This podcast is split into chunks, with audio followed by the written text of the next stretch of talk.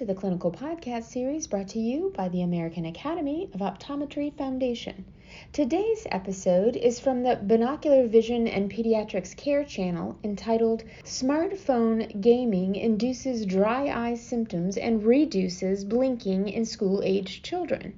I'd like to thank our host, Dr. April Jasper, our topical editor, Dr. Mo Plaumann, and our topical expert, Dr. Jillian Youngerman. And now it's my pleasure to begin today's podcast. Welcome, everyone. I'm April Jasper, and I'm speaking today with Jillian Youngerman. Jillian, thank you for being here. Thanks for having me.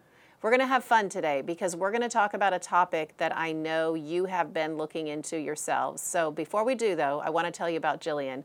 Jillian completed her OD training at the Southern California College of Optometry before completing a residency in pediatrics, vision therapy, and vision rehabilitation at the Center for Vision Development Optometry. She is an assistant professor at the Southern California College of Optometry. Today, she will be discussing the June 2022 eye paper entitled, Smartphone Gaming Induces Dry Eye Symptoms and Reduces Blinking in School-Aged Children by Chidi Egboka et al. Okay, here is the big question. Screen time in kids, definitely a hot topic. So what aspect of this topic were the authors exploring with their study? Sure. So for the authors for this study, they were trying to look at the impact of smartphones on healthy school-aged children. So what they did was they had them play games on their smartphones for an hour, and they looked at tear film characteristics, blink behavior, and dry eye symptoms kind of before, and then for some of the more clinical characteristics, they actually watched during and then after they assessed as well these different characteristics. All right, who were the kids included in this study, and what testing did they complete? So they had 36 children, and they made sure that their visual acuity was 20/32 or better. They were normal, healthy children that participated. And then if they had contact lenses, they just asked them to not wear them for 24 hours just to make sure that wasn't a factor influencing the outcomes. These children didn't have history of ocular allergies. They didn't take any medication that are known to kind of affect blink rate or affect some of these dry eye symptoms.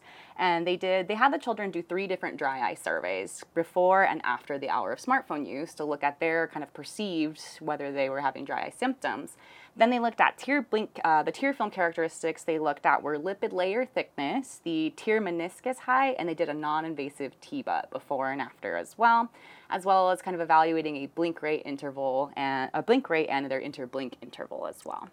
So how did all of these tests do when they looked at the before and after performance? So before playing their games and then after? Yeah, so I guess unsurprising to me, this is what I would have guessed as well, but the symptoms were greatly increased by the end of the hour. Specifically, the children were reporting that they had increased dryness, increased discomfort, their eyes felt tired.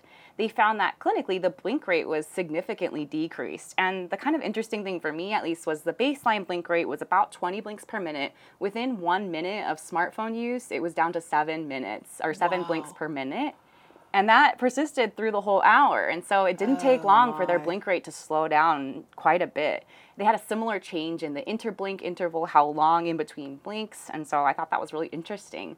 The other interesting thing, though, is that the actual signs, when we look at their eyes, their tear film, meniscus, their lipid layer thickness, those things did not change during the hour of smartphone use, pre and post, very similar. So it didn't necessarily match up with the signs that they were complaining about. Wow, very interesting. Yeah. So here's the question of the hour. How can optometrists use these findings to better care for their pediatric patients and almost, as important, how to counsel their parents?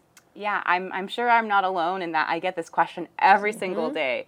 Hey, tell them that they shouldn't be using screen time, right? How is this affecting their eyes? Is this hurting their eyes long term? And I think we can point to, there is evidence suggesting that smartphone use at least increases dry eye symptoms and decreases blink rate. Now, we haven't seen those signs necessarily, but I think it's always good to have that data to give to our parents. And I think that, suggesting maybe some interventions such as taking, frequent breaks. Is it realistic to say no smartphone use at all? That might be tricky, but at least more frequent breaks potentially could help improve things. But I think the other thing that we know from this study is that there's just so much more to learn, so much more we need to know about children. Dry eye, I think sometimes it was thought that children don't have dry eye, and I think that they are showing symptoms, especially with this smartphone use. After the pandemic, we're just, ourselves and our children are spending so much time on digital devices, so there's just so much more to learn about it. I'm so glad that we see people doing research in these areas because it isn't fun or easy to be the optometrist that's trying to answer these questions without real information. So I love it, and thank you for bringing it to us, Jillian. Yeah, of course. Thanks for having me and for asking me about this kind of hot topic here. Yes. And a special thanks to Cooper Vision for their educational grant to make it all happen.